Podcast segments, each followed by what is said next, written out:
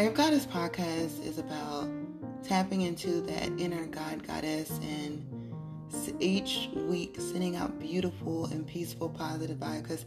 so many times we lose touch with the love energy inside because we're so focused on other people's views of us that we can't see that amazing,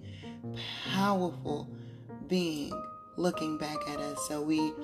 you know, go over like self sabotage, starting over body image, and shaming, how to distance yourself from your family and loved ones, you know, for your mental health, you know, balancing yourself, finding that